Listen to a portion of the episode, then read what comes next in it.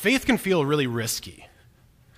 Maybe that's something that resonates with you. Maybe you, you feel that, and maybe, maybe you don't as much. But I know for me, I first really, I think, started feeling that when I started going through some, some challenging times in my life when it comes to my faith. And something I've been pretty open with, with here and, and shared with you that, that, that I am, even though I'm a pastor, I am a doubter by nature. I hear something, and my brain immediately thinks of the counterpoint and the counter argument. Like it just it just jumps to it right away. And, and, I've had some some pretty serious seasons in my life of, of doubt, of, of questioning God, and and and through those, God has brought me through and taught me incredible things and, and really grown me in amazing ways. And I'm so thankful for what I've learned through them. But in the middle of them, they've been hard. And I remember I remember thinking, uh, having this thought, like, man, realizing, you know, I have based all of who I am on what I believe right? My, my identity, my worth, my purpose in life, what I'm doing, like what I'm up to, like everything. It, it's, it's all based on what I believe. It's all based on something that I can't see. It's risky. It, it, there's a lot of weight to that, you know? And like I said, God has brought me through in those incredible ways, and I, I'm so thankful for what faith is now. But today, you know, we're not, we're not here to talk about like those seasons of doubt that I had and what I learned from those. We can talk about those another time. I love to talk about that and, and to share what I've learned there. Today we're here to explore and to lean into though this question. Okay, why faith? You know, why do it this way? You know, why not just just do it in a in a way that seems simpler, where God just like boom appears to us in worship and tells us what He wants and, and, and proves it to us in these these very simple ways. Why not do it that way? Today, we're going to explore the question. I'm not expecting we're going to answer every one of your questions about faith. My, my, my guess is there may still be plenty of lingering ones, but we're going to spend some time wading into it a bit, exploring it a bit, exploring how faith works so we might ponder why, why faith? Why, from God's perspective, faith? And why, why is it such a great, beautiful thing for us? Why faith? Lesson we have today, it's Hebrews chapter 11, verse 6. It says, And without faith it is impossible to please God, because anyone who comes to him must believe that he exists, and that he rewards those who earnestly seek him. Now, to get us some of the backstory to see where our lesson's coming from today, we're going to watch the, just the first couple minutes of the Bible Project's outline video of the book of Hebrews. The letter to the Hebrews. The author of this letter is anonymous, and people have wondered for a long time whether Paul wrote it or maybe one of his co workers like Barnabas or Apollos, but really we just don't know. In chapter 2, we discover that the author had a first hand relationship with the disciples who were themselves around Jesus, so we know that this letter is anchored in the teaching of the apostles. We also don't know who the audience of this letter was, or even where they lived. The author knows them really well, and he assumes that they have a thorough knowledge of the Old Testament scriptures, especially the storyline of the first five books of the Bible, the Torah, about how Abraham's family became the nation of Israel, about how Moses led them out of slavery in Egypt to Mount Sinai, where they received received the Torah and they made a covenant with God where they built the tabernacle, where the priests offered sacrifices, and also about how they wandered through the wilderness on their way to the promised land. The author just expects that the readers know all of the details about these stories. And so, most likely, the audience is made up of Jewish Christians. That's where the name of the letter comes from. We also have clues from chapter 10 that this church community was facing persecution and even imprisonment because of their association with Jesus. Some in the community were walking away from Jesus and abandoning the faith altogether. And this explains the purpose and the structure of this letter. First, there's a short introduction, which is followed by four sections where the author compares and contrasts Jesus with key people and events from Israel's history. Jesus is first compared with angels in the Torah, Second, with Moses and the Promised Land. Third, with priests and Melchizedek. And lastly, with the sacrifices and the covenant. And the author has two main goals in all of these contrasts. The first goal is to elevate Jesus as superior to anyone or anything else, showing that Jesus is worthy of all their trust and devotion. But his second goal is this it's to challenge the readers to remain faithful to Jesus despite persecution. So in every section, he includes a strong warning not to abandon Jesus. Uh, we stopped the video right there because they go into a great detail as the video goes, and it's a very helpful video. If, if you're studying Hebrews, I, I encourage you to watch the whole thing. But it's, it's just more detail than we need today um, for what we are, are focusing in on. It would be good for us, though, to have just a basic sense of what these sections are about. That would be helpful as we, we think about our lesson going forward. They, they, they mention the, the, the different sections that are being referred to, the different events from the Old Testament. In chapters 1 and 2, um, it talks about, about angels and the Torah. So, in other words, the giving of God's law. Like, okay, in the Old Testament, you have the giving of God's law, that this is wonderful. God's law is great. But here you have the Word made flesh in Jesus. He's better. He's God Himself come to you in person and speaking God's truth.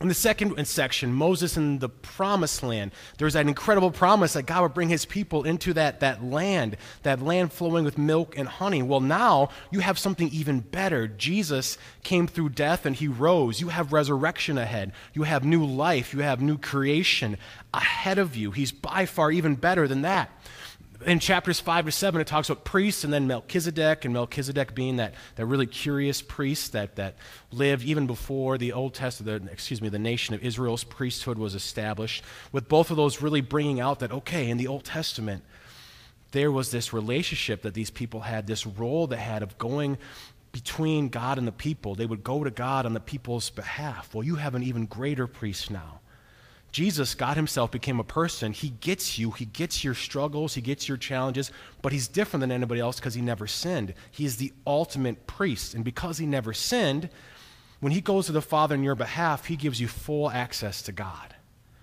The priests in the Old Testament were great. They worked on behalf of the people. You have the ultimate priest in Jesus. He gives you access to the Father. And he gets you because he's a person. He's a person, he gets you, but he also gives you access. It's incredible.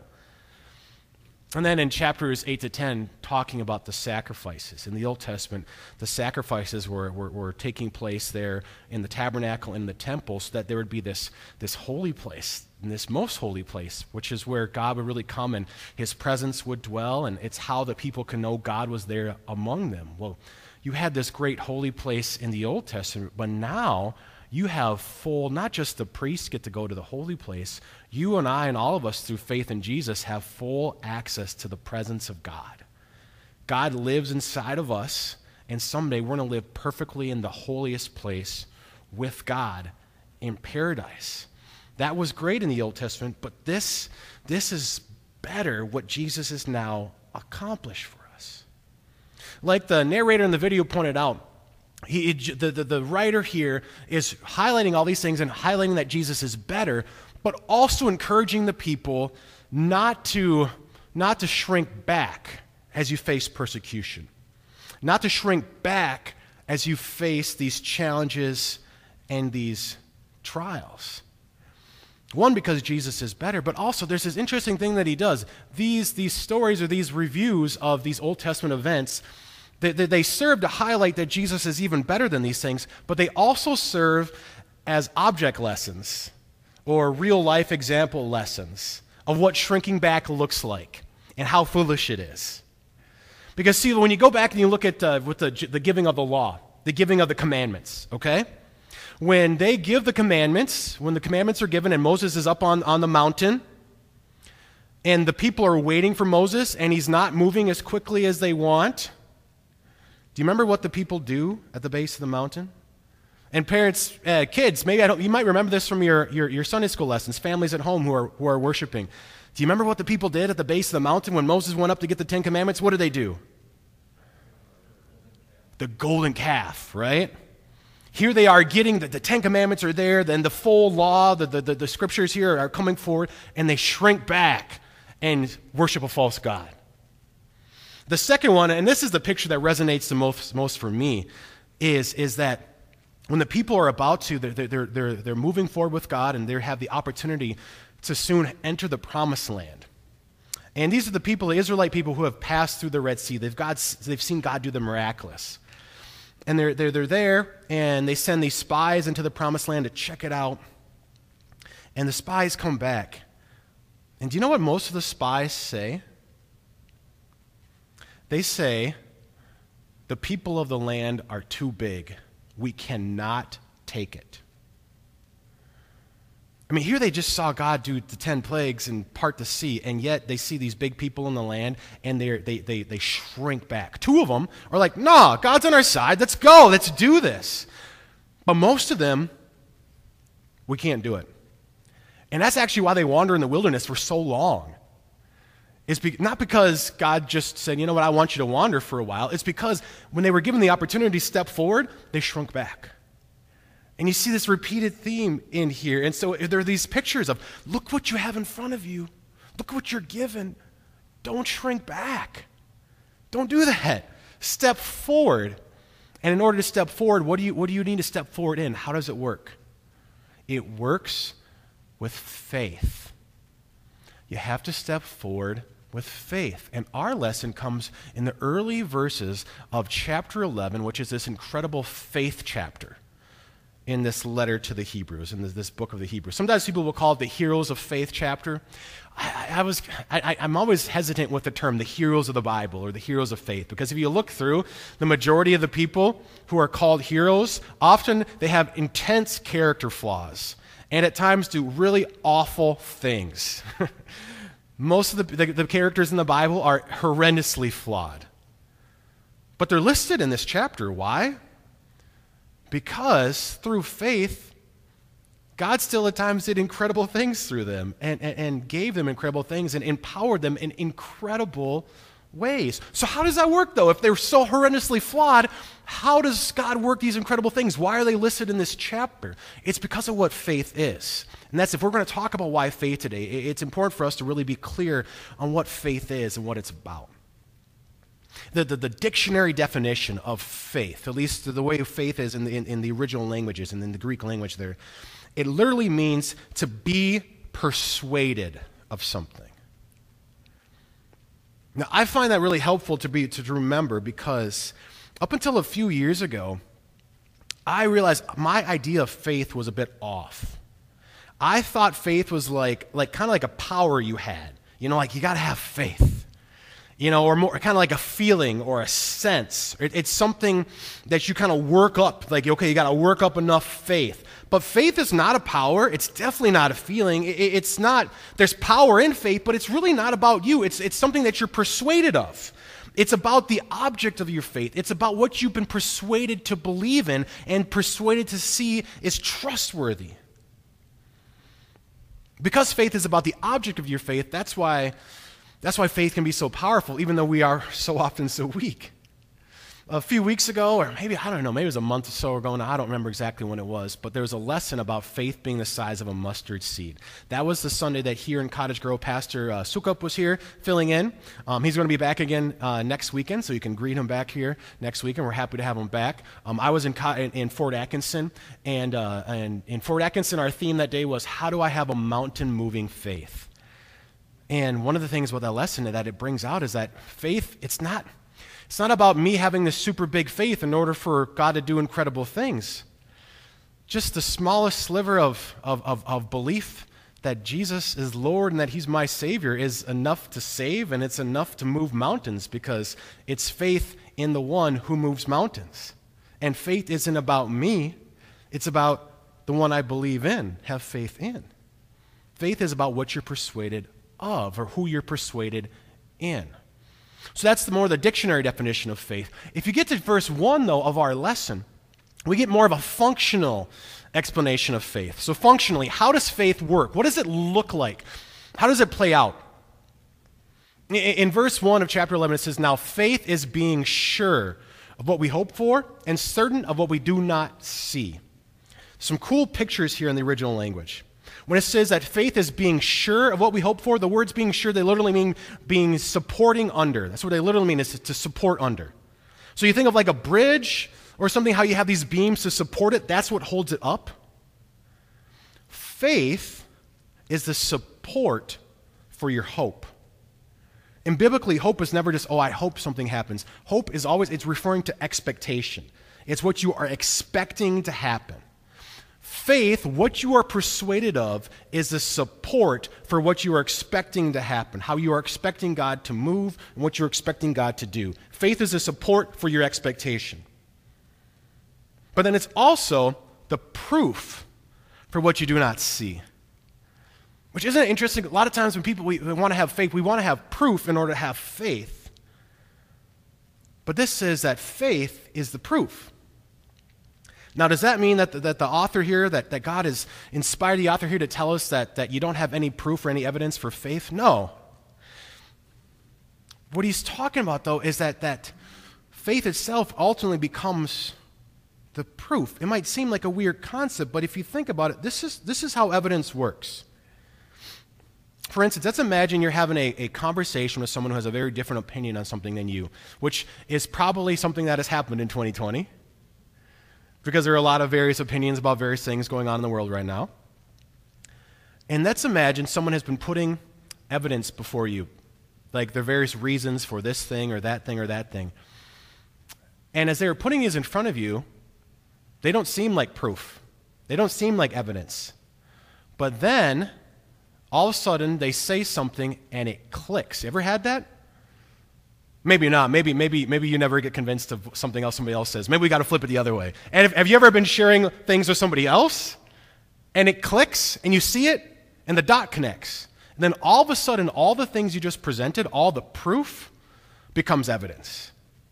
So it's really not the proof in and of itself. Like you, you can have all the evidence in front of you in the world. You can present all the evidence to a person in the world, but until it clicks, it means nothing to them.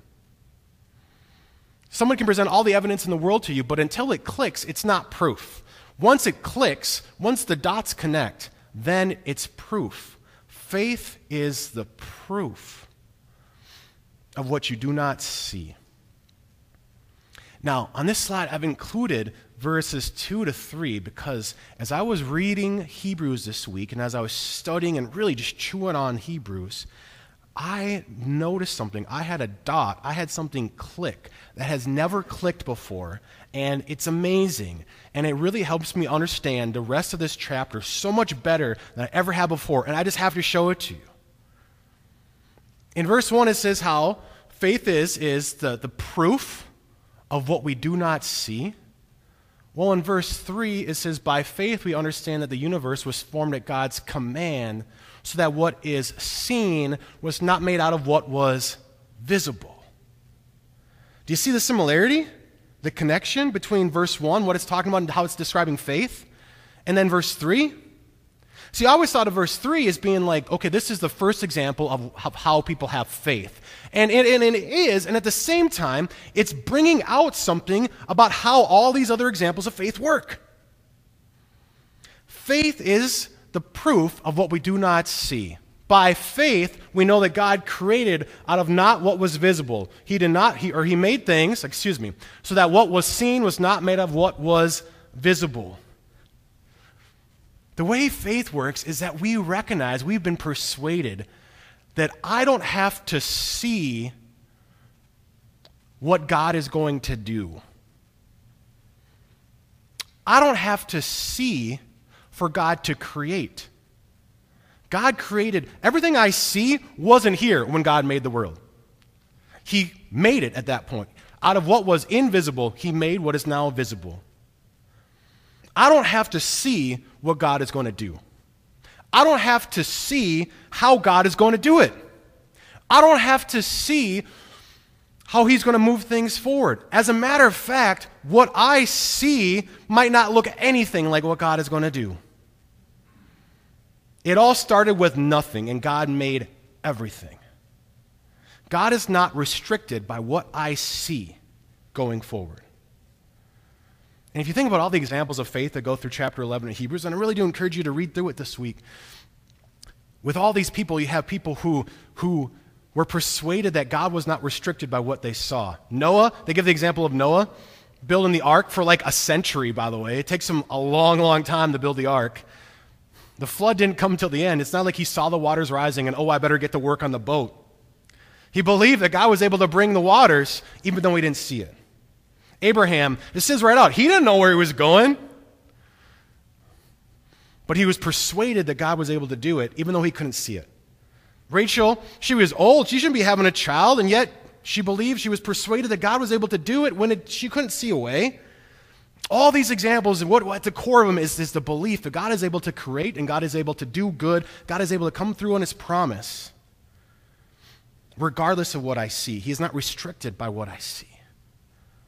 Faith, faith is being persuaded. Being persuaded in such a way that it supports what we are expecting, what we are hoping for. It is the proof that God is able to create and able to do and able to come through regardless of what I see. Now, as we get more specifically into our lesson, our verse itself, our verse, one of the things we got to realize, first of all, is that it's really, it's really the second half of a thought, or it's kind of a sidebar even, of a statement about an Old Testament figure named Enoch. Now, Enoch is a very curious figure in the Old Testament. We don't know a lot about him, um, but he comes early on in the Old Testament, um, and he is listed as it's going through and it's talking about how this person lived, and then this person died, and this person lived, and this person died. And then all of a sudden you have Enoch, and it says, This person lived, he walked with God, and then he was no more. Wait, what? This man, Enoch, had such a unique relationship with God that God decided that instead of having him suffer regular physical death, he simply took him into his presence, into heaven. Whoa. I would like to know more about that life, right? We don't get many details. But what we know is that it's incredible and that it's amazing, had this incredible, unique relationship with God. But the connecting point to our lesson, it, our lesson isn't so much, okay, let's explore and ponder uh, Enoch's life, but rather recognize that there was a means by which Enoch pleased God, that God was happy with this relationship. And our verse talks about the, the, the crucial part to pleasing God, to, to having God be happy. Our lesson says without faith, it is impossible to please God. Faith is the necessary component.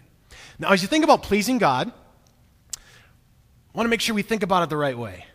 It's not like, okay, this is something God says, okay, in order to meet my requirement, you have to have faith. I encourage you to think of, of, of pleasing God as in, in, a very different setting, a very different context.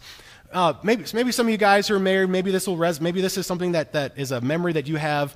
Um, I've got a picture here of a, of a man proposing to a woman.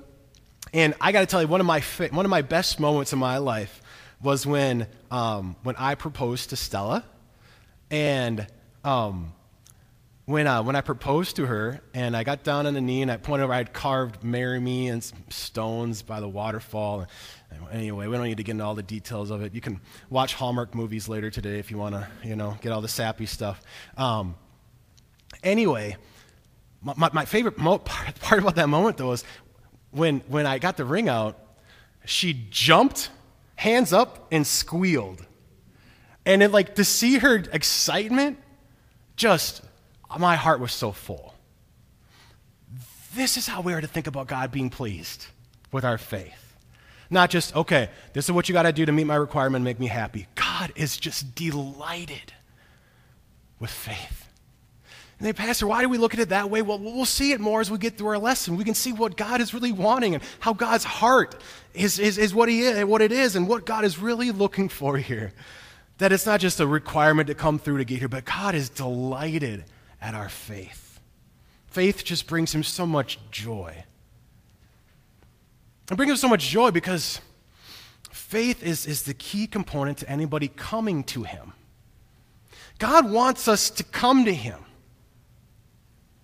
And just by reading the statement, you could see this. You could see our verse that says, anyone who comes to him.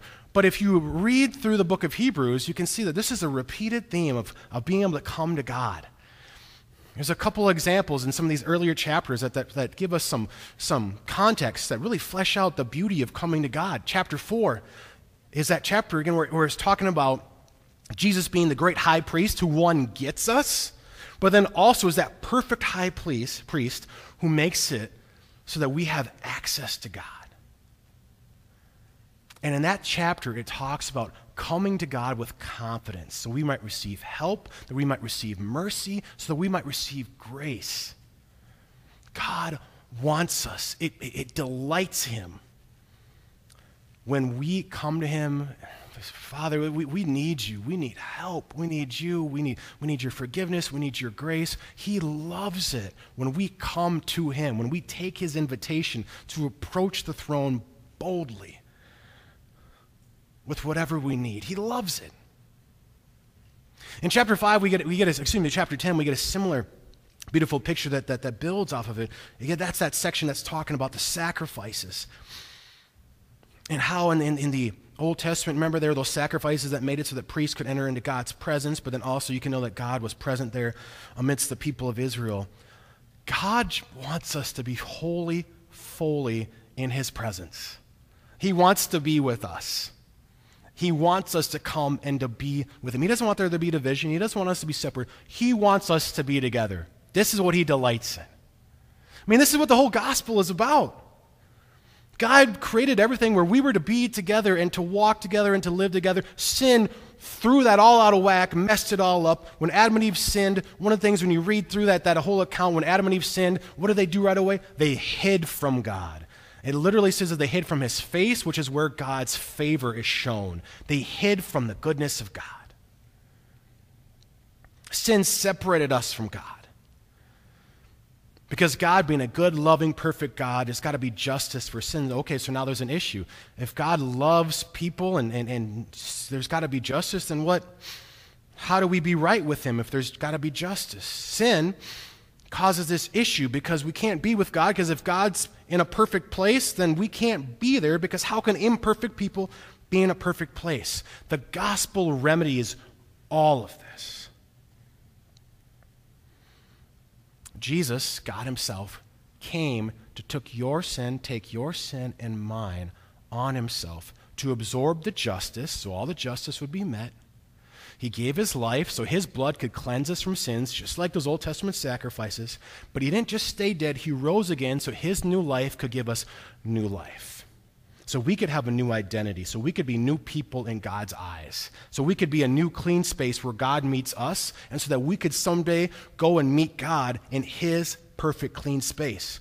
Jesus came so we could have access to God, and God could be with us. This is what God wants. This is what God, what is on God's heart. God loves faith because faith is key to us coming and being with Him. And that's what He wants. That's what's His heart. That's what's the center of the whole gospel message. Is God wants us with Him. God wants us to come to Him, and faith is crucial to that because anyone who comes to Him must believe. I'm going to stop there with the word must for a minute because, again, that can feel like, okay, this is a requirement. If you want to come to God, then you have to believe and do this. But the word in the original language, it actually describes being bound together or knit together. So, in other words, coming to God is intimately connected with the rest of this verse, believing that He exists and that He rewards those who earnestly seek Him. The two things come together. It's kind of like saying, okay, um, kind of like saying that, uh, say on, on later today, when you see kids out here in, in costumes and things for, for trunk or treat, you might say, oh, there's a whole bunch of kids out here with costumes. Trunk or treat must have started. That's not, you're not saying a requirement, you're saying this is something, these two things go together. One equals the other. This is kind of, this is the idea with this verse. Is that coming to him is intimately connected with believing that he exists. And it's interesting, the original language, when it says, when it's translated, he exists, it literally just says, he is. He must believe that he is. I don't know about you, it strikes, that strikes me differently than saying must believe that he exists. You know, just you got to believe that God exists. You must believe it is intimately connected that you believe that God is. I think it strikes me because, I mean, you know, today we could say it's true that God is. But when the writer wrote this 2,000 years ago, it was just as true that you could say God is. And if it's God's will that this world is here just like it is in another 2,000 years, this statement will still be just as true. God is. He doesn't change. He's, he always is. He's always God. He's always powerful, He's always there, He's always good. He's always God. God coming to him is, is not just coming before him thinking, okay, he might exist. It's not just thinking about what I'm looking for to get from God, but, but God wants us to know that he is, that he is God. God wants more than just for us to seek out being where he is or, or getting what he can do. The end of our verse says that God wants people to seek him. To find out, to, to experience that he is real and he is really God. And perhaps it's here where we can see more of why faith? Why, why not the easier route? You know, I, I, I'll be first to admit that, that there have been times where I have uh, really wished that God would just like show himself to me. You know, like maybe, maybe like when I've been going through some hard times and I've been out walking the dog, and I don't know if you guys have figured this out, most of my, my, my, my greatest theological ponderings take place while I'm walking the dog. um, and uh, be walking Sibley out in the neighborhood, and sometimes, especially when I get back by like Willow Run Park where it's kind of quieter, I'd be back there. I'd be like, you know, God, if you could just like show up right here in the trees and just, you know, just give me some evidence of this, that would be a lot simpler. You know, why? Why not? I think maybe here is where we can see some of why. Because while we might think that, okay, God showing up in a way that we can see would be helpful, God wants us to really know that He is and that He is God. And what God brings out in His Word again and again is the way we really experience Him and that He's real is often through the times when it is hardest to see what He is doing. And where it's hardest to see how He's going to work it all out. I, I, just put a few examples up here. There, there's so many more, but just think, for instance, of Job in the Old Testament where Job loses 10 children and basically all of his wealth, and it's just, I can't even fathom the amount of loss, and yet it's there through that experience where Job says, My ears had heard of you, but now my eyes have seen you. We talked about this lesson, I think about six weeks or so ago, maybe, something like that. And Job did have where he actually did get to see God some, but it's really the words of God that really, when the words of God came and, and, and encountered Job's life, Job goes, Ah, I see you differently now, God. Or like in Psalm 34, when it says that God's close to the brokenhearted, it's often when we're brokenhearted and things don't make sense that we experience God's closeness in a different, real way. Or like the Apostle Paul in 2 Corinthians chapter 12, when he says that, that God said to him that his grace was sufficient for him, for my power is made perfect in weakness. It's often when we're weak, when we can't see a way, that God's power is most on display. And my guess is if you evaluate your life, because I know I've seen it in mine, it's often when God, when I can't see what He's doing, when I can't see a way, when I can't see how this makes sense or how this can be good, it's often then that I, as I speak the gospel to my heart, as I turn to Him in prayer, as, as the gospel, as the good news of Him carries me through, it's then that I see God in a very different, more real, deeper way.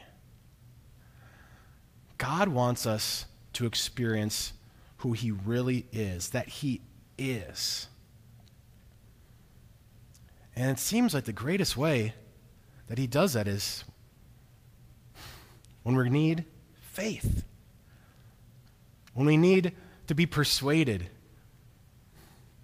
be persuaded that He is able to do great things even when we can't see it. God wants us to have that faith so we come to Him so that we know who He really is and because He wants to reward us. And again, when we think about the word reward, again, we've got to be careful with how we think about it. It's not that God's like, okay, do all these great things and then I'm going to reward you. Think of it more like a gift. God has a gift He wants to give you. Excuse me. Maybe a great example of this would be the Old Testament people when they're getting ready to, to go into the, to, to the promised land. God had made a promise He's going to give them the promised land, right?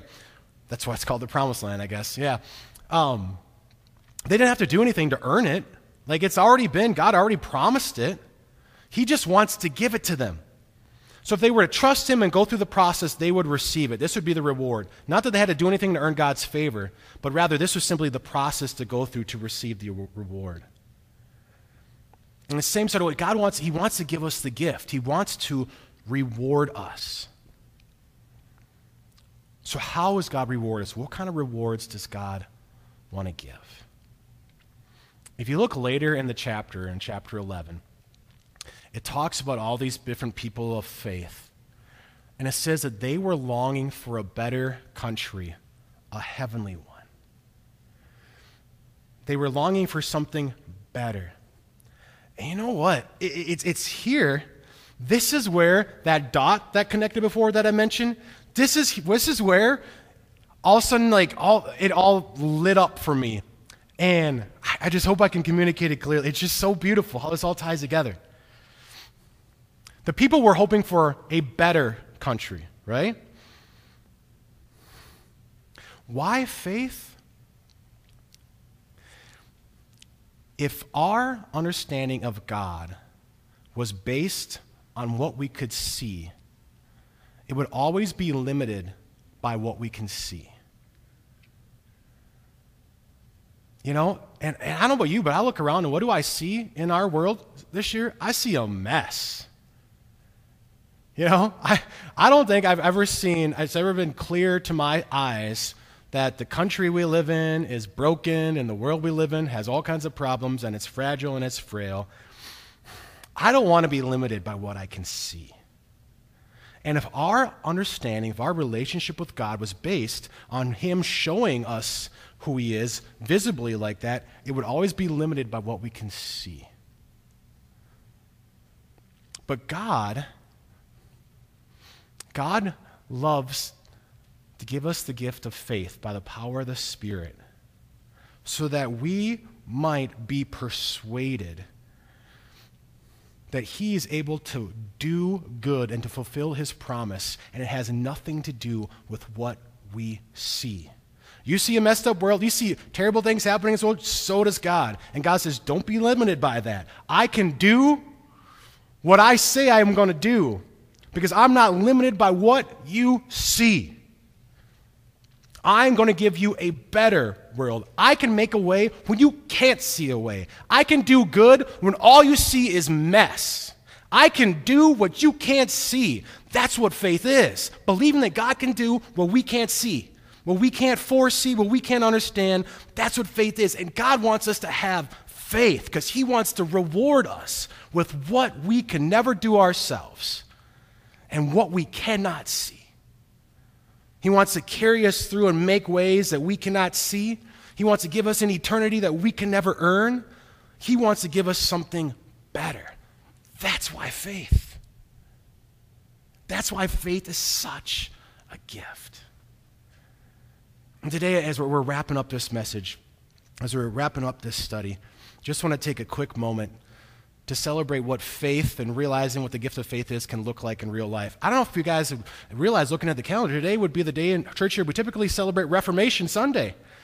It's that where we celebrate that a little over 500 years ago, um, Martin Luther, this is one of many Reformation events, but this is the one that kind of kick-started it in a bigger way where he posted the 95 Theses. But he was living in a time where the church got faith completely backwards. The church said, okay, if you do I want to see you do these things, and I want to see you give these things, and then you can be right with God. It's totally opposite of what faith really is. Do, we want to see you do this, we want to see you give this, then you can be right with God. But some people, and Martin Luther being one of them, after studying the Bible, realized that's not how it's meant to be. Faith is about God doing what we can't do. We can't make God. We can't please God. We can't buy ourselves. We can't do, we can't make ourselves right with God. God had to do it for us. Faith is about being persuaded that He can do what we can't. Which is why people like Martin Luther and people in the Reformation saw that it was worth it to risk it all to go forward in faith because God could do what we can't in making us right with Him, and God can give us what we can never earn. And it's worth the risk. And you and I today, we get to step forward in that same tradition, realizing God has done for us what we can't. He has set us right with Him. Jesus has died for us, washed us clean. The Spirit has worked in us so that we can come to Him and experience the real God who's better than anything we see and who wants to give us more than anything we can see. He wants to make a way when we can't see it. He wants to carry us when we can't see it. And He wants to give us a life, a world that is better than anything we can see. He wants to give us greater. He wants to give us. That is why